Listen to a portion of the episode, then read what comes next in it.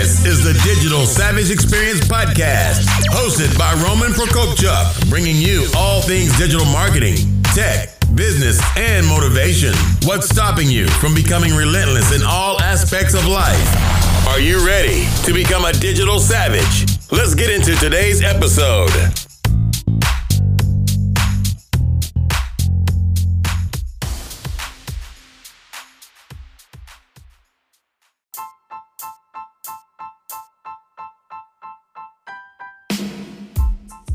Hey everyone, this is Roman Prokopchuk, and this is the Digital Savage Experience Podcast. Today I have with me Dr. Jorge Valdez. As a young man in his 20s with an insatiable thirst for money and power, Dr. Valdez was a founding member of a group that became known as Colombia's Medellin Drug Cartel. And he has a very interesting story how he kind of pivoted and changed his life around and some of the key learnings he took from that. So thank you for joining me today. Thank you, Roman, for having me on your show. It's a pleasure. My pleasure. You know, it's uh, it's very interesting because one of the things that's unique about my story is that we think in this world that bad things only happen to bad kids, you know, and uh, and then combined with the fact that you believe that once you're down or once you've done something horrific in life, that's it. That's going to define you for the rest of your life. And uh, I'm the perfect example that both of them don't necessarily have to be true. You know, I came from Cuba, an immigrant, you know, like yourself, you know how it is, the immigrant experience. I came early in the 60s in Miami where it was pretty rough growing up. And, uh, you know, my parents were very wealthy in Cuba, came to the United States with nothing, just the clothes on our back, escaping communism. And my mother was very, very religious. You know, she wanted her children to grow up in a country where they could worship God my father, typical Catholic, you know, he'd take us to church and he'd say he would pray, but never never saw it or very distant. Uh, back the old, I try to explain to my kids back in the 50s, you know, I don't think I ever, by the time I was nine, I ever said five words to father. But yeah, I know he loved me, but at that time where uh, kids are meant to be seen and not to be heard. So we grew up morals, but what happened is at the airport, as we're about to leave, I was 10, my sister was, my brother was nine and my sister was five. They come and they say that my mother can come. And now my mother was the center of our home. That was, you know, everything that we did was around my mom. And uh, my dad, of course, he didn't want to leave. He didn't think that Castro was going to have any impact on his life. You know, very wealthy man. He was 40, didn't speak the language. So he's like, I'm not going. And I remember my mother coming and grabbing my hand and saying, son, take your brother and sister to Miami. I'll see you one day. Well, my world just shattered. I mean, literally, uh, it was, uh, had no idea what was going on. First of all, I had no idea why we are leaving Cuba. They didn't tell us anything. And then all of a sudden, my mother, who was the center of our house, is not leaving. My father don't want to come, and I'm walking towards that tarmac in a daze. And I remember telling to myself, I create a mindset. And I created this belief that, you know, my mother's crazy. If there's ever going to be a God, I make him, is going to be who I make him to be. We came to Miami. Eleven was living in a one bedroom apartment. You know, uh, we had to write down what time we had to pee because everyone had to go to school or work. But I grew up with tremendous. My father did come with us, and I grew up with tremendous morals and uh, very hardworking. I remember we had no food, literally, uh, to drink. Uh, in the morning, all we would get is two raw eggs and this powder Vietnam milk that never mixed. We didn't have lunch. All we did is add that some milk, you can drink milk till this day with the two eggs till nighttime. And uh, telling my father, my hey dad, I found out a friend of mine came from Cuba six months before us. He takes lunch. And my father, he didn't say much. He said yes. And I'm like, well, he said he gets food stamps. And my dad just nods his head and he says, I said, you know about food stamps? He said, yes. And I said, well, why don't we get food stamps? And he's like, because that's for poor people. And I'm like, damn we haven't even gotten to poor yet, man. We're like so underneath the ground that we haven't surfaced for poverty. And he said, son, you know, food stamps are for people that really need it, but anyone that takes help from the government takes poor all their life. And then I never forget till today, and that was 54 years ago. He put his finger on my chest. I was 70 pounds soaking wet. He said, You get up early in the morning and you figure out how you're going to help feed your family. And that's all I did. Uh, I worked since I was 10 years old. At the age of 17, I was an honor student in school. Never did drugs, never did all the alcohol I drank in my life before I was 21 fit in a teacup. Uh, never did anything. I worked full time for the. I was the youngest employee at the age of 17 for the Federal Reserve Bank, and uh, went to University of Miami full time. And uh, that's all I did for four years. I worked and I studied, worked and studied all day long. Had no social life. At the age of 20, my accounting professor says to me, he had moved from uh, Michigan, then speaks Spanish. Said, George, if you do my Spanish clients, I'll give you a secretary office, uh, all the things to start your own practice. And that was my dream because I was set. I, I, had a goal. I was laser focused. I was I was gonna go to uh, graduate at the age of 20, go to law school, get out of law school by the age of 23, and I'm gonna be a millionaire by the age of 30. That's all that mattered to me. See, I bought into this belief of the American dream, the American dream that we think today that is really not real. The one that if you have a lot of money, you have a lot of cars, mansion, and women, you're gonna be happy. You'll be somebody. And that's what I wanted to do all my life. So I worked really, really hard. And then I remember the first time that he gave me was just a little grocery store. I mean, uh, in, in Little Havana. And I went there the first Monday, and this is 1976. I'm 20 years old, and I see this bag with $100,000. And I'm like, my God, I didn't even know that much money existed in the world. I didn't say nothing. I went about doing my books, but I'm like, you know, as an accountant, well, it doesn't make sense. How can this little shop produce so much? Next week I come, 75,000. The week, the third week comes, and I see another 100,000. I'm, I had enough. I'm like, I got to find out what's going on. I called the owner and I said, can you explain to me, you know, what is happening? Because let me explain something real basic about accounting. If you buy that can of soup there that I've seen every day that I've come here, still dusty, you never sold it. But if you buy that can of soup for a dollar and you sell it for three dollars, that means two dollar profit. In the last week, I recorded over three hundred thousand dollars. That must have meant you must have bought over a hundred thousand. But all I've seen is about fourteen hundred dollars worth of purchases. And I mean, literally, they just laughed in my face and they're like, George, we're drug dealers. Now imagine this 20 year old kid, a perfect nerd, worked for the federal government, never did nothing wrong with that, didn't have a traffic ticket, finding out that he's working for drug dealers. Now, we also got to go back to the 70s, right? When, you know, uh, cocaine was not what it is today. It, it, was a society, a status quota. You know, if, if you had a party and had a lot of cocaine, you were, it was a good party, and now you were dead broke. I mean, a kilo of cocaine was 75,000. You can buy a gorgeous home in Miami for 25,000. So immediately I was like in shock, but it took me about two minutes. And that's what happens to us in life, how we are able to process things to justify our ends. I said to myself, well, as long as I'm not breaking the law, I'm an accountant. There was no money laundering law. I said, you know, fine, let them do whatever they can. So they came to me and they said, look, can you open, you work for the federal government, do you know how to open foreign bank accounts? And well, I knew how because of an audit that we had at the Federal Reserve Bank. And I said, sure. And they said, well, how much? I had heard that it was between $500 and $700 to open an account. But I didn't want to get involved with none of this. I just wanted to come every Monday, do my accounting, make a $1,000, which was a fortune. You know, back in 76, I was making a big salary at the Federal Reserve Bank and I made 350 an hour. Minimum wage was 85 cents. And uh, I said, $10,000. They looked at me and said, when can you open three? Literally, my world just changed drastically. All of a sudden, it's like, look, I'm going to figure out how to do this thing. And I did. And I started opening foreign bank accounts for them. No money law, no money laundering law. So I thought, you know, no problem with that. So I opened those foreign bank accounts with them. And before you know it, within the first six months, I was handling about $50 million a month anyway, they begin to ask me to handle operation in the United States. They're like, you're a clean cut kid, you, you, you're brilliant, you have no no one following you, uh, no one would even know anything. You work for the government. And I didn't want to do any of that.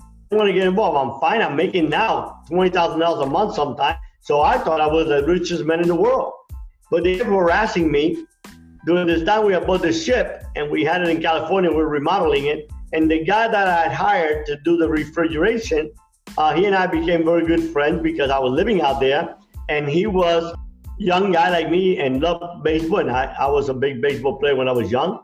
So we started to get real close and we spent a lot of time together. And then all of a sudden he started, hey, I know that boat is going to be for cocaine. I'm like, dude, you gotta be mine. First of all, why would I buy a ship in my name to smuggle cocaine? Kept harassing me. Finally, Roman, when I just couldn't take it anymore, I'm like, okay, I gotta, I, know how to get rid of both sides. I'm gonna find out what cocaine costs, and I'm gonna make this buyer, so-called wanting, wanting to be a buyer, an offer that was so stupid. He's gonna tell me, just that's fine, we can't afford that. And I'm like, you know, I'll do that. I'll just go ahead and tell this Colombian. I said, you know what? I'll handle operations for you, but you make me equal partner, and uh, I ain't got no money to put up, so you got to put it up for me. And I'm, I was convinced that if the buyer deal did not work out, this was definitely going to work out because they're going to look at this 20 year old kid with braces and they're going to kick my butt all the way up from Colombia back to the States. So I found out the cocaine was about 35,000 in Miami at that time. And I went up to him and I'm like, look, you're right, Mel. You know, we're drug dealers, but we only handle the best. And it's $75,000 $70, a kilo. He say, oh man, that's high.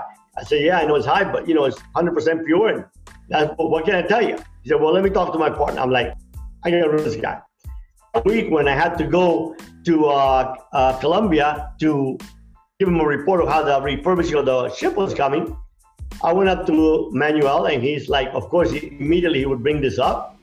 And when he did, I said, look, I've really been thinking about it. I'll handle all your operations in the United States, make me equal partners, and you got to put up my amount my, my, you know, money to buy the. Because at that time, Colombia did not produce any cocaine. They were buying it from Bolivia and Peru. And later on, they started processing it in Colombia, but they didn't. So a, a kilo of cocaine at that time was 18 to 20,000. So they're bringing in five, uh, 100 kilos to begin with. So when you you look at that and you're like, you know, that's two million dollars among five people. It's four hundred thousand dollars. I mean, where the heck am I going to get that amount of money ever in my life? So he said, all right, well, let me think about it. And I'm like, done. I went to my hotel next morning when they were picking me up. The chauffeur said, uh, Manuel wants to talk to you. So I said, okay, we forgot to go over something. So I went back to the office and there was all his three other partners.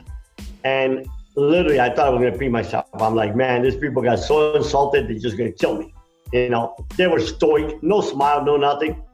And they looked at me and they're like, fine, we'll make you equal partners. You handle all operations. Now, I'm about to turn 21 years old. I've never seen drugs in my life. I don't know what cocaine looks like. I don't know if it looks like sand. What does it look like? How do you bring it in? Who the hell do you sell it to? How do you take it to the seller? What do you do with the money? I mean, literally, I thought I was gonna have a t-shirt. And uh, when I went to Colombia, of course, Mel said, listen, fine, we'll start out with 10 kilos. And I'm like, man, never in my wildest dream did I ever plan for this to happen to my life. Within six months, I was handling all operations for that group that became known as the Medellin Drug Cartel. See, there was no Medellin Drug Cartel. Uh, I've never said this before, a lot of people haven't. It was a name that the Americans gave different groups in the 80s, like Pablo Escobar, uh, to join them together because if you can put everyone as one common enemy, then it's easier to vilify them. So, but the group, Manuel Garces, who was started, three part of myself, we were the group that became known as the Medellin Drug Cartel. And we were doing importing between 500 to 1,000 kilos in 1977. I was making between a million and three million dollars a month, and I lived a life that very few human beings ever dreamed of living. I had mansions all over the world. I had private jets, yacht. I went out with the most beautiful women in America. I had anything and anybody that I wanted, but I couldn't understand why suddenly I really started to feel miserable, and I just couldn't understand why my life had no meaning, why I was void and empty. In 1979, we decided that we were going to work. I, I got approached by the government of Bolivia, and they wanted to sell me directly and not have to go to Colombia.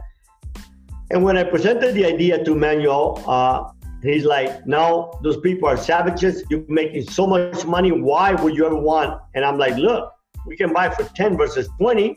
We can make seven million dollars a month versus one to three per partner." And he's like, don't get greedy. This is fine. But you know what? At the end of, at that time, I had started to begin to believe I was God, and I didn't care nothing. It was a challenge. So I arranged to uh, make that deal, and uh, we went to Bolivia. As a matter of fact, the guy that you see, if you ever saw him with Scarface, the guy that comes to kill Tony Montana at the end, Roberto Suarez, that was my partner in Bolivia. So I got on the airplane, which I had never gone on before. We flew to Colombia, And I had a meeting in Nicaragua with General Somoza, and I didn't have enough time to get there from a jungle in Colombia. So I got on the airplane, and my godfather had a seizure. He's like, You had all the money for us. You're the key to this whole thing. And I'm like, Don't worry about it. Nothing's going to happen to me. Well, we crash landed over the jungles of Panama. I was arrested uh, immediately when they gave out my name. The DEA came, we were arrested.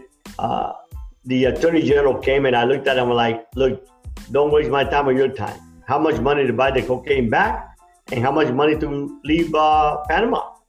And he's like, well, the cocaine, Noriega already sold it. And to leave Panama is going to be 250000 I said, I'll give you a number. You call it with this code and you have your money here the next day. And he did. The lady comes to see me and like, all right, it's all done. Uh, I'm going to arrange for you to go to Costa Rica, which is where we wanted to go. We had paid a million dollars to get the president of Costa Rica elected. And I, he said, they're going to rough you up in the city of Panama a little bit, stick to your story, and uh, and don't worry about it. You'll you'll go home that afternoon. So we went there, and they lined us up. It was me, the uh, my partner who was in charge of uh, transportation, and the two pilots that worked for him. Lined us up. They sat us down in a table in a room about I don't know, about seven feet, eight feet wide by 14, 15 feet long. And they brought this kid, butt naked, couldn't have been no more than 18 years old, maybe weigh 100 pounds. And they handcuffed to his feet and his uh, hands, and they threw him in the floor and they stuck a broomstick up his rectum and blood splattered all over the place. When that happened, the pilot said, Hey, let me tell you this George Valdez is the biggest drug dealer in the world. He's lying to you. He doesn't know nothing about the cocaine in the plane. And number two, he just bribed the attorney general. And that's when I knew Roman, all hell was going to come loose. So they ended up taking us to a dungeon and they tortured us for the next 28 days, day and night, where I bled every time that I could piss for five years. The thing that I'm most interested about now is, is talk about mindset is I had a mindset at that time. And my mindset was that I'd rather die than cooperate with the government than testify against people, even most likely the people that I was protecting would testify against me. But like I tell my kids, listen, you walk down the street, they, they can say anything about your father, loud, obnoxious, whatever. One thing they cannot say is that your father is not a man. And uh, eventually I threatened the because really what I wanted them to do is kill me. Because I what I was afraid of was that I was going to lose my mind in this dungeon. And uh, I told to tell Noriega that if he did not kill me, I was going to kill his family. I was going to kill him. And two days later, he came and he's like, actually, he came smiling. I thought he was going to come shooting. And he was like, Why are you threatening me? I didn't rat you out. It was your own pilot. And you made a mistake. You paid the wrong guy. And I'm like, Well, how much? He said, $250. I'm like, Dude, 250000 for four the other day. Now it's 250000 for two? Fine. Same exercise and uh, two days later, he did take us to the airport. And as we're waiting for the flight for Costa Rica, uh, about 20 Interpol agents came and dragged us like a sack of potato and threw us in an airplane to Miami. When I got to Miami, I was charged with heading the largest drug conspiracy in the history of America. Even the highest bond in ever, the government wanted five million. I was given two million. Unheard of. No one has ever been given a hundred thousand ever in America. And I was sentenced to 15 years. I had just turned 23 years old. And I tell people, you think the prison changed you? Prison doesn't change you. I mean, I had a, first I went to prison, I had a blast. People that were there worked for me, or, you know, I I had a, a, lover in there, a woman. I need to clarify that because in prison that doesn't necessarily equal the opposite gender. But uh, I lived a life and I got out and I was just the same way. I was bitter and angry, you know, but but things started to really ramp up. I remember my mother, you know, I, I tell people as I work with youth and parents, I said, look, my mother is the best example of tough love. When my mother found out I was a drug dealer, she never stopped telling me that I had destroyed them, that, that I destroyed their life, that everything they worked for to give us an education, that I was killing her and, and my dad, and that what I was doing didn't please God. But in the same breath, Roman, she would then say, Son, what do you want to eat today? You want black beans? All right, what do you want to eat? So she did waver and told me what was wrong, but didn't stop being my mother. And that's very, very important because we think tough love is throw their ass out of the streets. See, I knew how to come north because my parents gave me a true north. So when I went all over the world, all over the place crazy, I knew where to come back. And things began to happen. And eventually, what ended up happening was that one day, my little girl was, uh, I was partying with some Hollywood celebrities.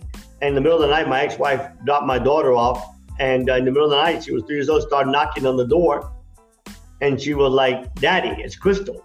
And it was the first time in my life that I started to shiver and I started to feel filthy and disgusting. He was the only thing in my life that was sacred and she wanted to reach out to her dad, and I couldn't because if I did, uh, I would contaminate her.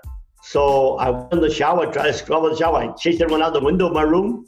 An hour later, when I thought that she had gone to bed, in that day, it was 1987. I never forget. It was April of '87. I made a decision. My life would change. As of today, my life is changing. And uh, I remember I called uh, the head of the cartel. I said, "Look, I'm done." I called my mom, and I'm like, Mom, I'm finished. She knew exactly what I meant. And she's like, God answered my prayer. Talking to my father, I'm like, there's nothing about God here. I was, I was a diehard atheist. Uh, this has to do with Crystal, not God. And uh, then I hired this guy to come teach me karate because honestly, I thought that I was going to die within the next two months. You know, we didn't have a very good retirement program in the cartel. So I'm like, one thing that they didn't do very well with was with unknown. So I know in the in the back of their mind they were wondering like, why is George quitting? He's making a million, two million dollars a month, three million dollars a month. He's doing nothing. Now all he does is give orders. There's no investigation. There's never been a wiretap of him. Why is he quitting? When you can't answer that question, then their best answer is take him out. You know. And I and I and I just I was convinced of that. So, but I moved to my ranch. I moved away from Miami, which I thought the sun would rise and fall in Miami. And I moved to my ranch and uh, I got to teach me karate. So excited. I'm like, man, I picked right guy. I mean, this I picked the greatest guy. And he turns around he has a Bible in his hand. And I'm like, dude, number one, I don't believe in the book. I believe what that book says. And number two, I'm paying a lot of money to come teach me karate. So tomorrow, you leave that sword home and bring the real sword. And he was the first man in so many years that got up within six inches of my face and said, Son, what I got to give you, you got no money to pay. And I said to him, I said to myself, Roman, well, I reached behind my belt. I didn't have my gun with me. Uh, and I'm like, man, this is guy's a degree black belt. He's to begin to introduce Jesus into me and I'm to pay for it. So I said, dude, here's the deal. Waste your time. You know, whenever you, uh, after the two hours of karate lesson, when the steam room is heating up, do whatever you want. And people always ask me, well, what did he say that would change your life? I said, really, absolutely nothing. And this was really important about my story. I said, because here's a guy that I look back, never invited me to church, never told me to convert, never told me that I had to be like him. All he did is show me a guy that I thought lived in a very little crappy world, right? He lived in a regular thousand square foot house. I lived in a 20,000 foot mansion. Uh, I live in a 15, 20 million dollar ranch. He had an old beat up car. I had a million dollar worth of cars. You know, he was married to the same woman for 25 years, and I'm going out with supermodels, and I can't stand him. And I just couldn't couldn't believe it. I just couldn't stand how can someone be happy with so little in life. And uh, he witnessed to me for three years, and didn't waver one time. And I was like, I wanted to catch him so bad. I wanted to make believe it was a fall. This is what I tell people. You know, nobody has a problem with Jesus. People just have a problem with Christians. And in prison, it was for me, it was like, okay, so who's the Christian here? You Baptists said that the Pentecostals are dead because they're going to hell because they dance. Pentecostals said, you guys are already dead because you don't believe in nothing. And the only thing you guys can agree is that Catholics are the whore of the apocalypse. So I don't want to be like you guys. You know, I'm honest. I give my life for my friend and I fear nothing and you guys fear everything.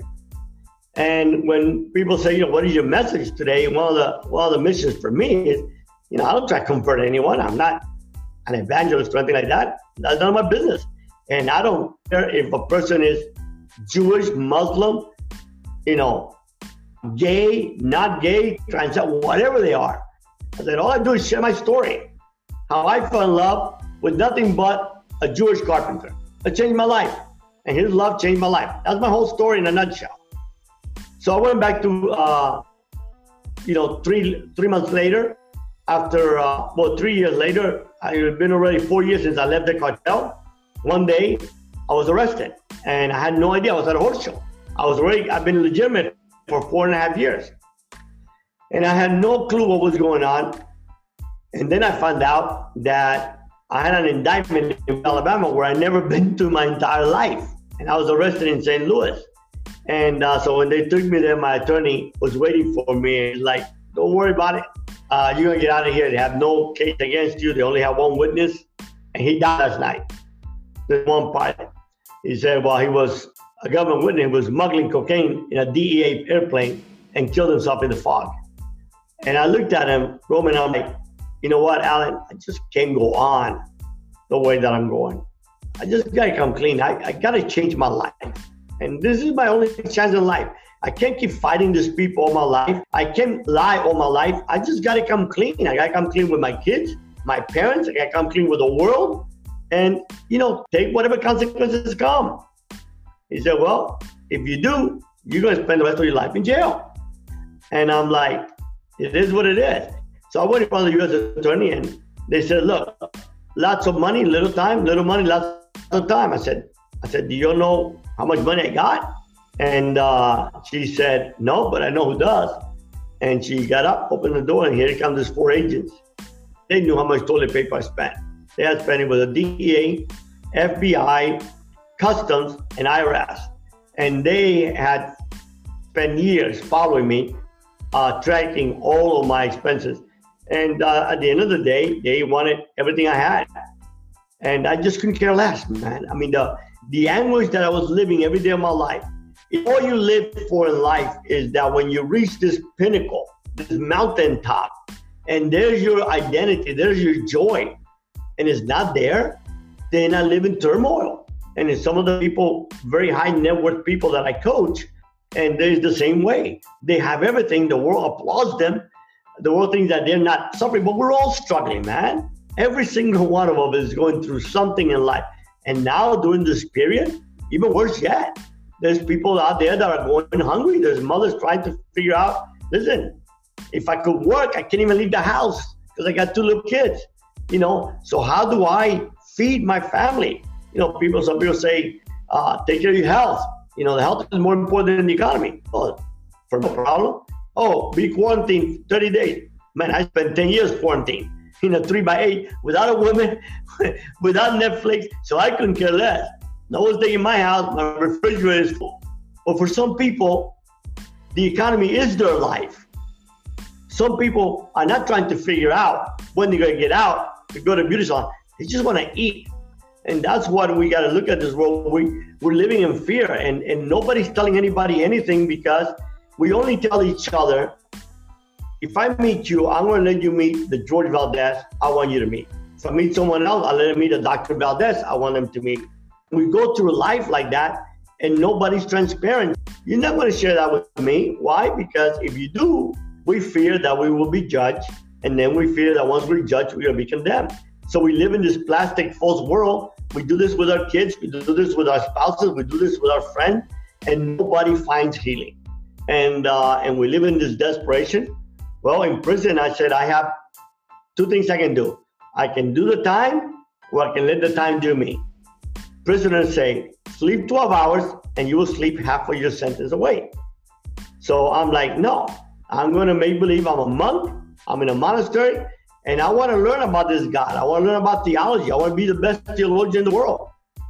And I got another bachelor's, and then I started my master. When I got out, I finished my PhD from Loyola University in Chicago. I was one of five Hispanics in the whole country with a PhD versus 5,000 Anglos, recruited by every major university. And then my father died. And when my father died, I was very convicted that he had no money to ever give me. So what did he do though? He gave me his presence. And I had three children from a prior marriage that lived in Georgia. I was living in Chicago. And I just told my wife we're moving. And so we moved to uh, to Georgia to be a full-time dad to my kids. Now, how am I going to work? What am I going to do? Well, I don't care. I can clean toilets. It doesn't matter. I have a PhD in my office. All that matters, I got to feed my family. And then we started a company in the basement of our house, a cleaning company. In 10 years, I built it into a multi million dollar international and national company. Then one day I said, uh, if a man cannot define when enough is enough, only greed will drive him. And uh, I quit, moved to Mexico so my kids can learn a different experience, learn a different worldview. And uh, then I've dedicated the rest of my life to try to make a difference in the world. I believe I can make, I can change the world. I believe any of us can change the world. You're changing the world through your podcast and what you do. Whether you give, if you give hope to one person, if you make one person's life better, you know, you've changed the world, right? We don't think this monumental thing, or we ask ourselves, tell ourselves, well, who am I? I'm just a little guy. Well, Mother Teresa was a nobody, none in a nowhere land and changed the world. You know, the, the biggest movements in life have been done by one person who could believe that, you know, they could do extraordinary things. So I write books, you know, I coach uh, people. Now, because of this virus, I decided that I was going to write this, what I call the narco mindset journal you know, people say, why don't you have any fear? I said, well, what is there to fear? I said, I, I fallen off an airplane at 3,000 feet and I live. I've been shut up 28 times and I live. You know, I spent 10 years in prison. I lived. I was tortured and I lived. A virus is going to take me? Well, that'd be a hell of a joke. So at the end of the day, you know, fear is fear itself. So I want to help people to change their mind because it's all about mindset, right? It's all about how do we look at the world, you know, through what lenses. When people say, well, uh, I, I see this, I see that. Well, how, how do you see things different? I said, because it's like this. If you take a cowboy and you take a preacher and you take an artist, they're all looking at the same thing, coming up with three different things, right? So I look at the world through what I call my narco mindset, right? The mindset that I can overcome anything. I can become anything. My path, yeah, has consequences, rightfully so, deservedly so, but they don't define me. My failures don't define me. I don't look at things as a failure. To me, they're all learning lessons, right? How did I know if I would have made another decision, it would have been better? I don't know that. All I know is what I have now. So I look at, and, and at the end of the day, to me, what's important is when the pages of history are written, will history remember my name? And I just believe that history only remembers our name, but the lives that we impact, the uh, lives for others that we impact. It doesn't remember us by these great buildings or making millions and millions. You know, I was making more money any human being can ever imagine. You know, think about 21 years old, you're making a million, three million dollars a month in 1976. And uh, I don't make nothing now. I, I live a very life, thank God. But but it doesn't matter because to me, the wealthiest is the person that has the least, that needs the least, not the one that has the most if you see some of the high net worth people, and, and I also coach very high profile athletes, and you hear the stories inside, man, these people, the world applauds them. They all want to be them. They're miserable. They have family problems. And they have, they're disconnected from their children. They work so hard because they don't want to come home. Well, we don't have to remain like that. You know, we don't have to allow our circumstances to define us forever. We have the power to change that was my story in a nutshell. There's a lot to unwrap there. And I think starting off, I think when everybody's younger, at least for myself, in my 20s, motivator there was kind of money, title, position, material things. I think it's a, a developing mind. Oftentimes you get kind of lured by that. And I think a lot of people in your situation would have obviously kind of took advantage of the the, that opportunity and ran with it. And obviously, you kind of justified it that you know you weren't money laundering; you were just handling their books to begin with, and then it kind of spiraled out of control. And I think it's important you had your kind of guiding light to get you out of that. And then the whole, you know, you finding God, I think made a good point about all these religions. And I think personally, you know, religion doesn't save, you know, having a personal relationship with Jesus Christ, at least for me. So there's all these religion things that kind of push people away from God, but having a personal relationship with Him obviously is the most important thing. And then doing so in terms of using your time. You're incarcerated, and instead of just kind of letting that time compound and move on, you basically took advantage of the situation, did something with it, found an education, and redefined your life that way. And I think it's very important in terms of having a platform and then leaving a legacy because, as you said, physical and material things are great. You know, those accolades come with success. But at the end of the day, how many things can you actually have without actually impacting others? I think us being in people's memories and impacting their lives and making their lives better is what kind of carries us on after we're gone as well. No, and you know, you said something interesting, and and I'll give you an example. Here's the amazing thing. This is what I shared with people. I said, you know, I remember the day exactly to the hour, July the 1st, 1990, 11 o'clock in the morning. And uh, like I said, this guy that witnessed through me about when I kept asking him, Tim, why are you so happy, man? What's wrong with you? And I'm saying to myself, this is this guy's on drugs. All he ever said to me, Roman, was, I have a personal, intimate relationship with Jesus Christ. And I'm like, dude, you're crazy. How do you know that? You don't know. You can't see this guy. I said, I see all these people around me and I have no relationship with them. And uh, and this is what I tell people that was interesting with me was when my little divorce was final from my daughter, from our ex-wife, and she's dragging my daughter out of our ranch. And that was my whole life. The only thing that meant anything in my life. I went to my room and I got on my knees and I, I went to verbatim what I said, 11 o'clock in the morning, July 1st, 1990. God, first of all, I want to tell you something. I don't believe you're real. That's first. Because you know, you got to be real. And uh, I believe I serve a big God. And I said, that's number one. I said, number two, if you are real, you're looking at me and say, man, Joe, you're so freaking bad. You stay down there. I don't want you up here. I said, number three, but if you are real, change my life. If you change my life, I'll die for you. And if you don't, I'll spend the rest of my life telling people you're a fraud. And people think that when we convert or when we have a, a religious experience, our life just gets better, right? Because a lot of people try to bargain with God. And whoever you whoever's God it is, for you and I is, is, is Jesus Christ. But whoever, let it be Muhammad, Buddha, whatever. And you can do that. My world went from bad, Roman, to horrifically bad in three months. Well, I'm going to tell you, I went from being a multimillionaire since I was 20 to not having a dollar this in this all this happened in one week. To not having a dollar to go home and find out that my father, my hero, my idol, had just been diagnosed with cancer, had a, a year left to live. And my ex-wife took off for two and a half years with my daughter. And I go into the cell when the judge looked at me and said, I reject any plea agreement you reach with the government. It's my intention to sentence you to a life sentence. You will die in a federal prison. I said, Your Honor, with all due respect, you can only give me what God wants to give me.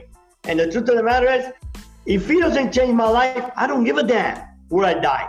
I have been dead for years. So this is my only chance. And and then I pled guilty. I forfeited over $50 million with no agreement or nothing. The only thing that I was banking on or that we asked, my attorney asked, listen, sentence him under the law when he committed his crime.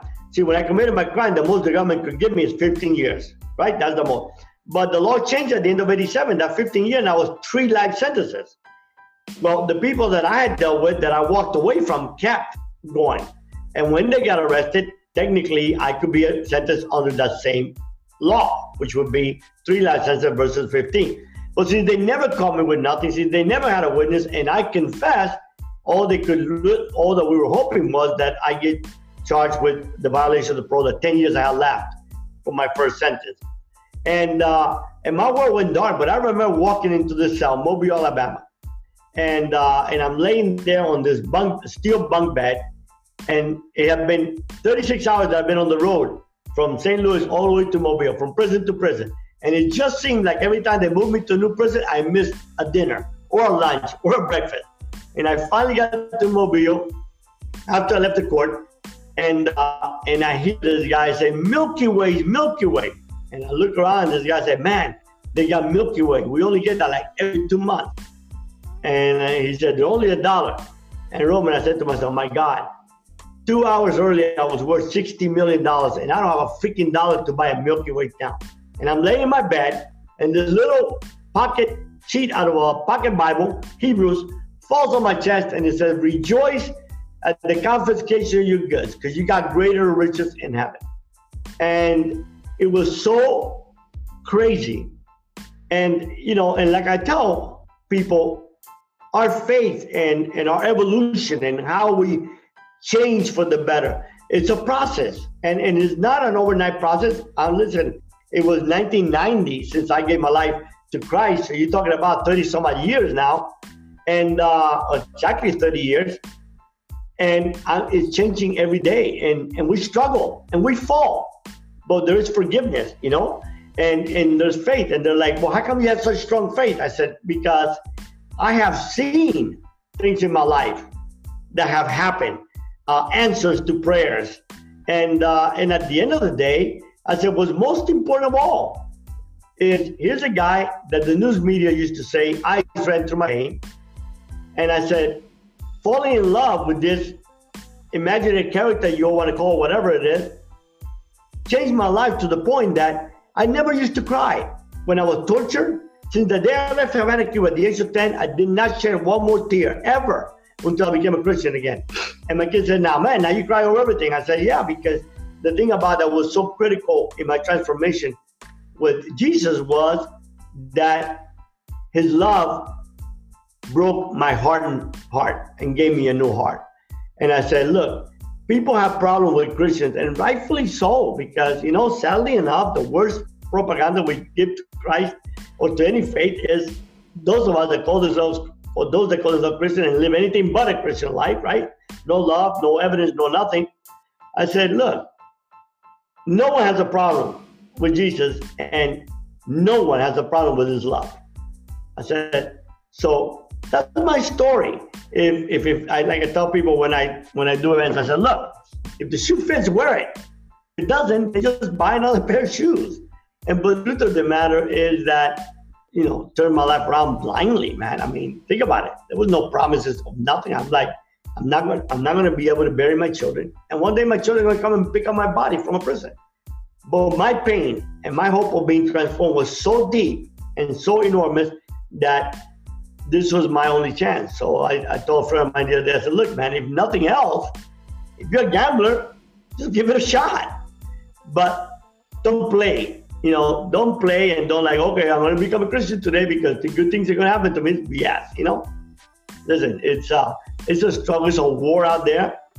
I have no fear because, and I, am not, and I'm really careful how I say this because as we're going through this virus, I'm not one that says that God brought this virus amongst us, right? Because that would be painful to say. But for me, for George Valdez, I just believe that nothing that happens in my life is either ordained by him or permitted by him. So if he permits something in my life, what is it for? What do I have to learn?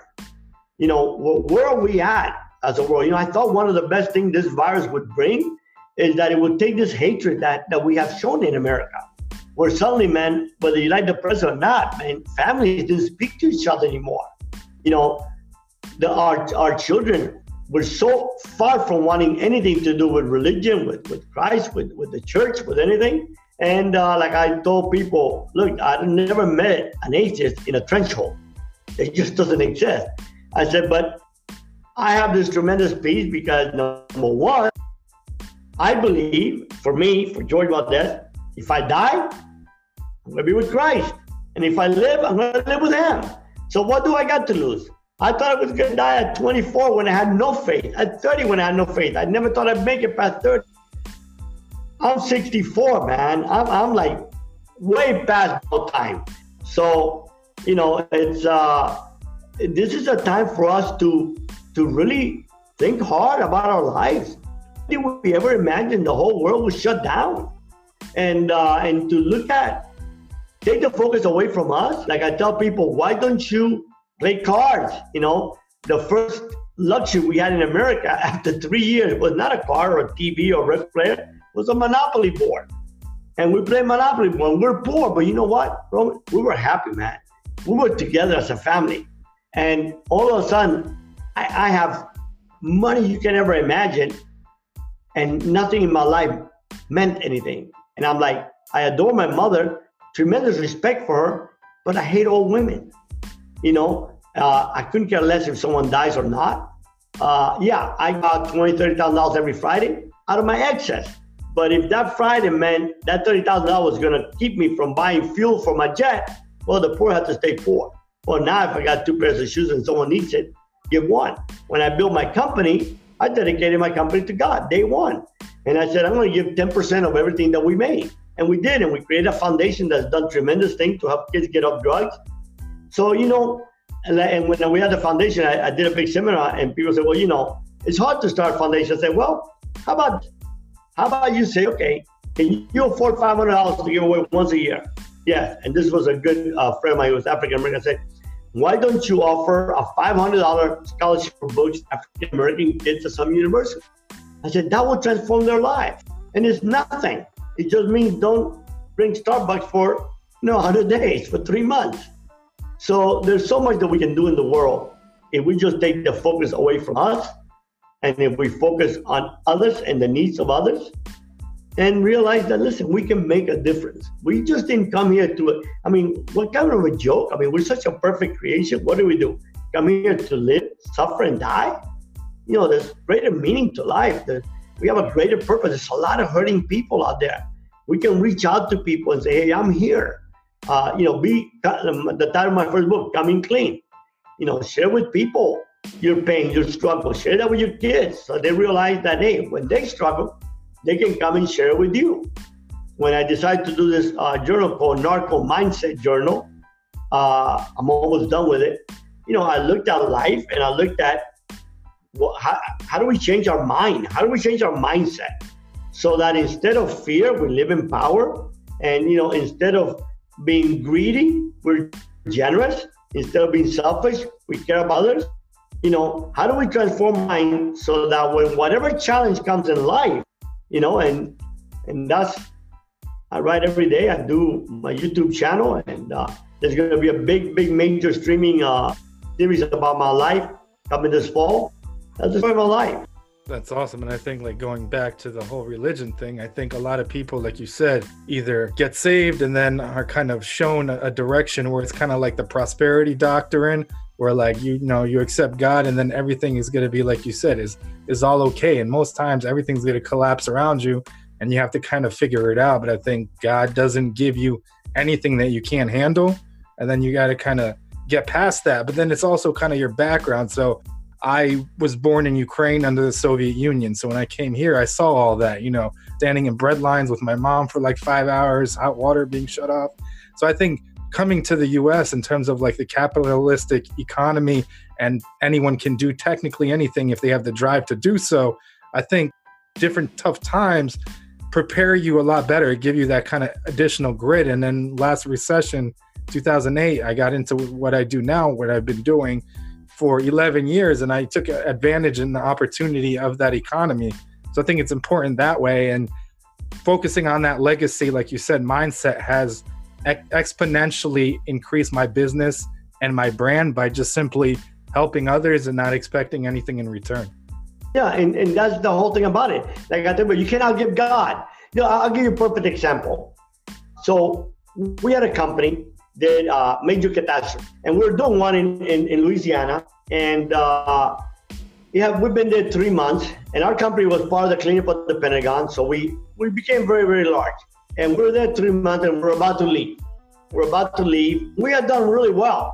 And I'm sitting there paying checks to all our vendors, and I'm literally living inside a uh, penitentiary at Angola, which is a, a tremendous story about if you want to see, read about the bloodiest prison in the history of America. How one man, and I love for him to be on your podcast because you'll love him, how one man came in there and turned the prison where there was a stabbing every day, murder every day, and turned it for Christ and became the safest prison in America.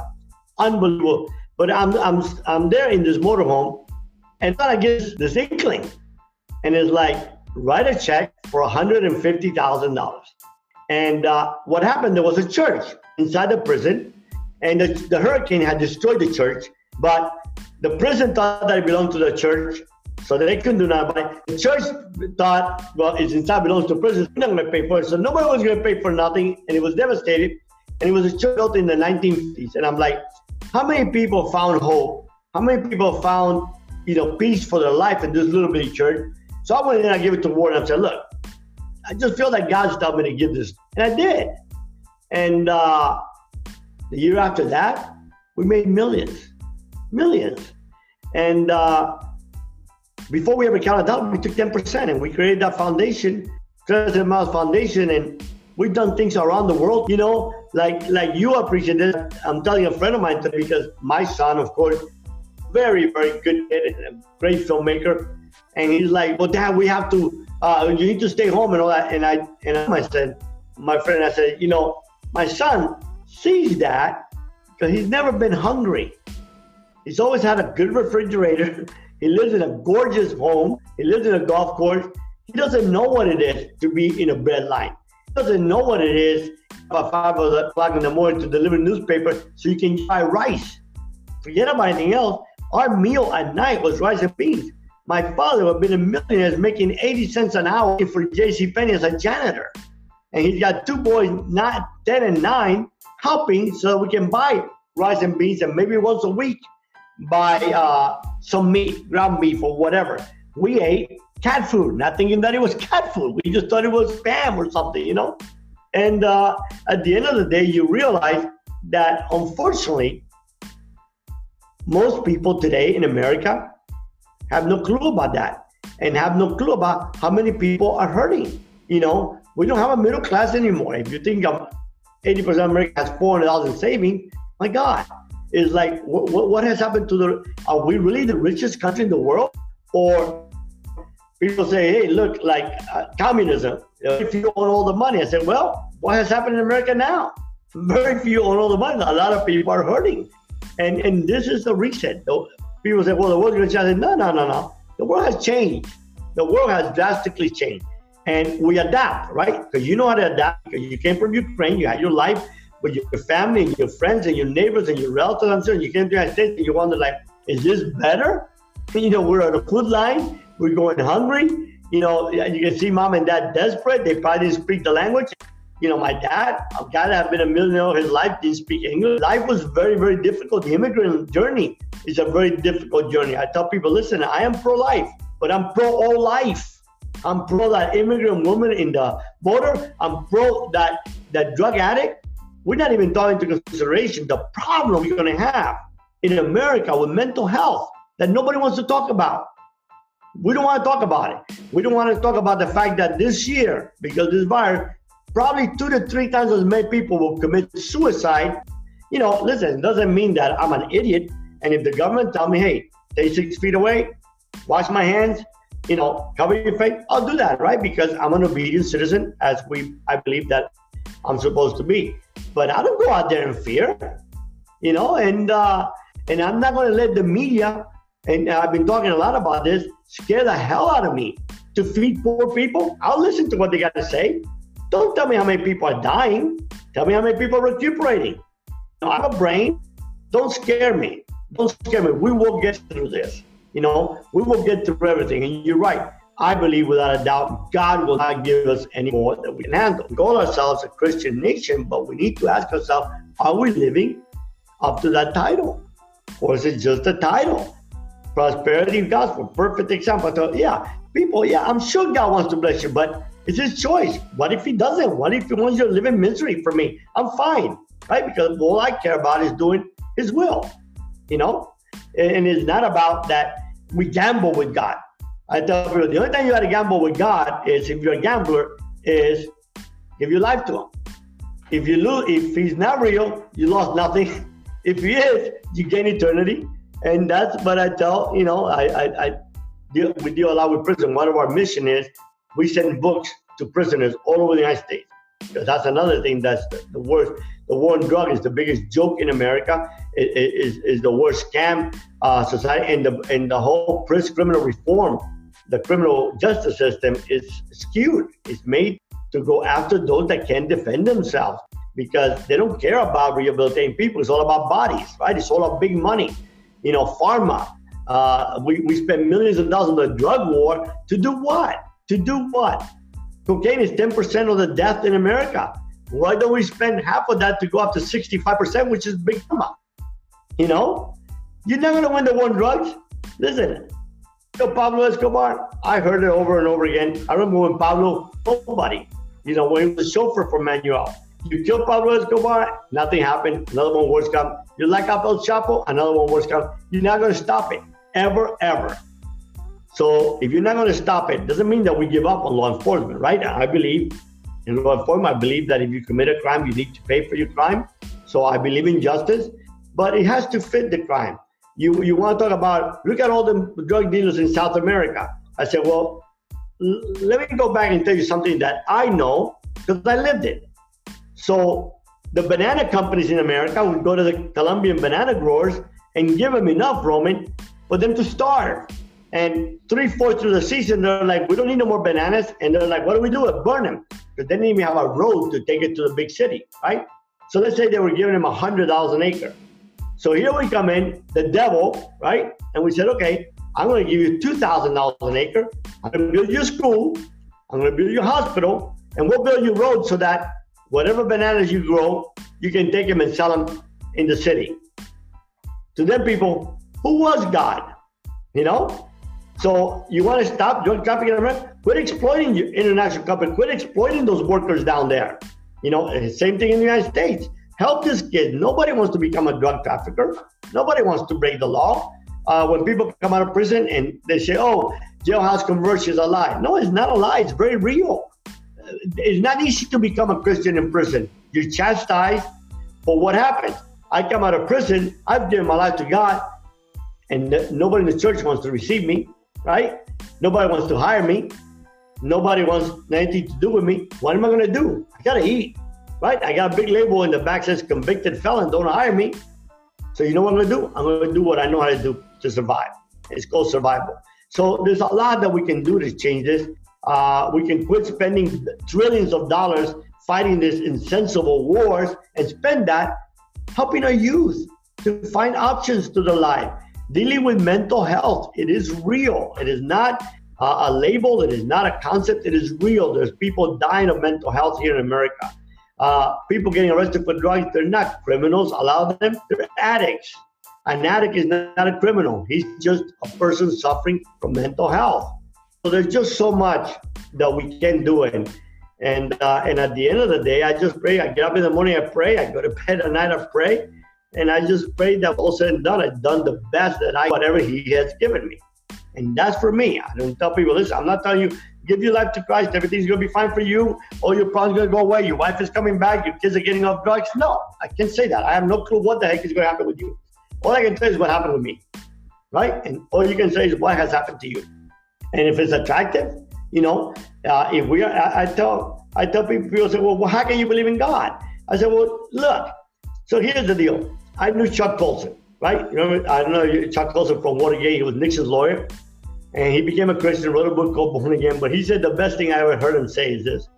He said, "I know the resurrection was true because the 12 most powerful men in the world were not able to keep alive for three weeks in Watergate, and 12 nobodies in the Middle East were thrown to lions, were eaten, were, were beaten, their children set on fire because they believe in the resurrected Christ. So he says, I know that's when it's true. And that's and that's the biggest thing for me, you know? And uh and I failed also. And to be real, is like, listen, it's not all roses, man. I, I gotta stay on my knees every day because I'm not perfect. I'm never gonna be perfect. But I try every day to be a little better, to be a better, a little better husband, a little better father, a little better friend, a little better Christian, you know? And at the end of the day, I just pray that when people see me say, hey, there's something different about him, you know? But if people, like I tell people, if you're in the office and everyone's joking and telling nasty jokes and, and, and, and cursing and all that, and they don't care about saying it in front of you, then maybe you need to find out what's going on because we're supposed to be live up for a different standard, you know, not judging anybody, loving people, you know? Yeah, I agree, and obviously it's a it's an ever changing journey, and just like you said, just because you you know become a Christian doesn't mean you're not going to fall or do the wrong things, but kind of picking yourself up from that as well. So, what's one thing you can leave with the audience in terms of advice? You know, the main thing that I, as far as advice that I can give the audience is when you look at something in life, ask yourself through what lenses you're looking at it, and your lenses you're going to look at things through the lenses of your life experiences but just realize that we get knocked down many, many times in life, and that will never define you. You have hope in life. You have redemption in life. There is a better way. Uh, and that better way doesn't necessarily mean more money because I found joy in a prison cell thinking I was going to lie there for the rest of my life. So don't don't let your failures or what you consider your failure even call them failures. Change your mindset.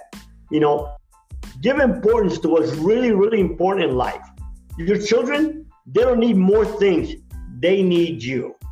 You know, uh, spend time with your family. That's the most important thing.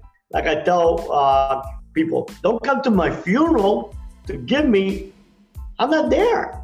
You want to give me love? Give it to me while I'm alive. You know, call your friends. Let's not be so distant uh, in the world that we're living in.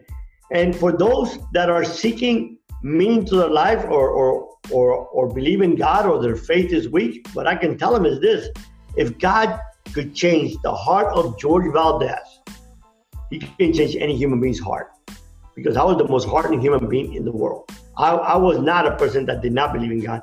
I was a adamant advocate atheist. I, I not only did not believe in God, I was against anybody and everybody that believed in God.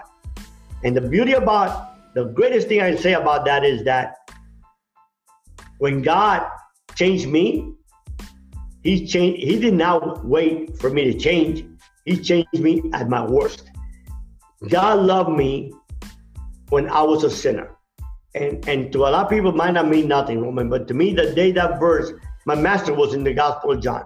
And the day that, and I read it a hundred times. And the day that verse became real to me, I love you when you were a sinner. And I sat there and I thought about all the horrific things I had done in my life, all the death I had seen. And I'm like, you could love me then? You know? So look at your brothers and look at people.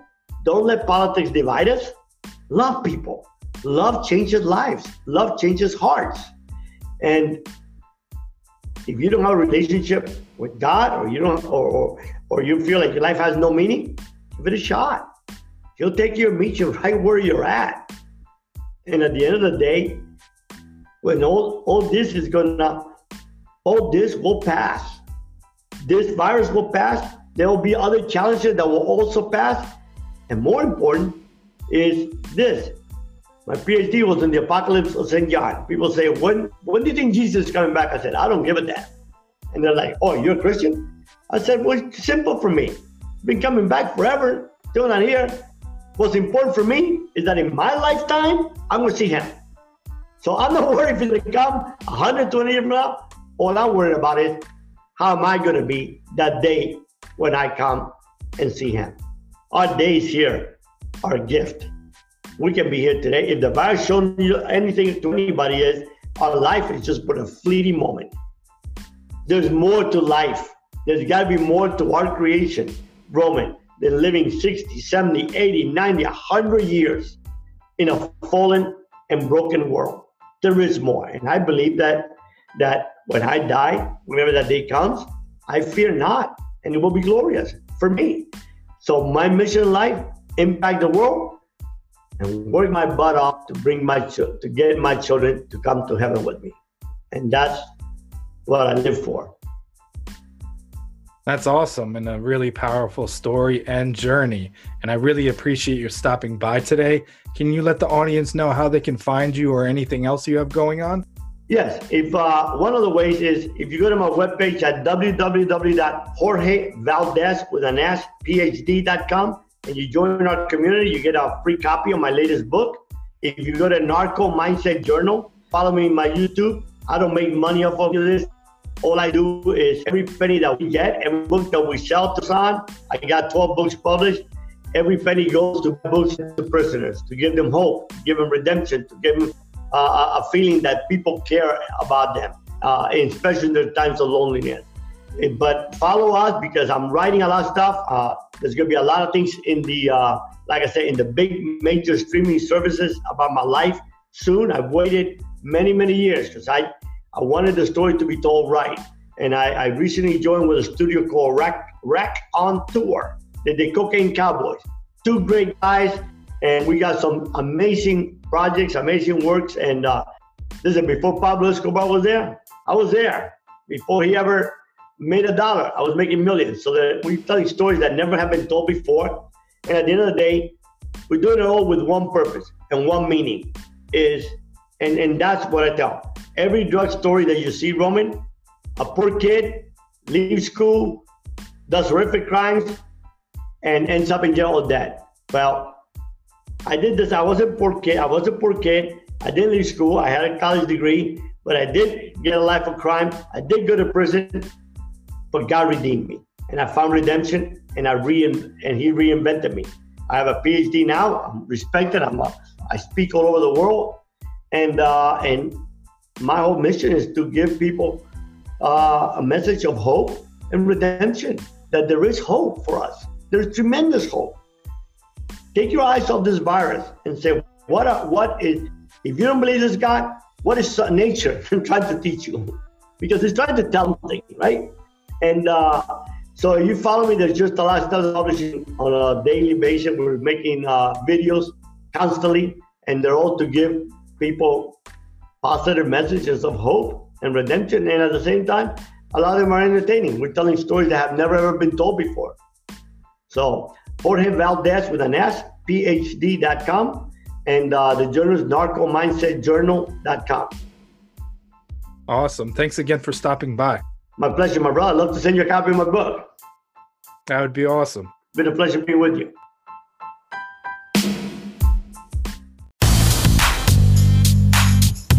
This podcast has been brought to you by Nova Zora Digital. Find out how Nova Zora Digital can help your company grow online. Learn more at novazoradigital.com. Until next time, all you digital savages.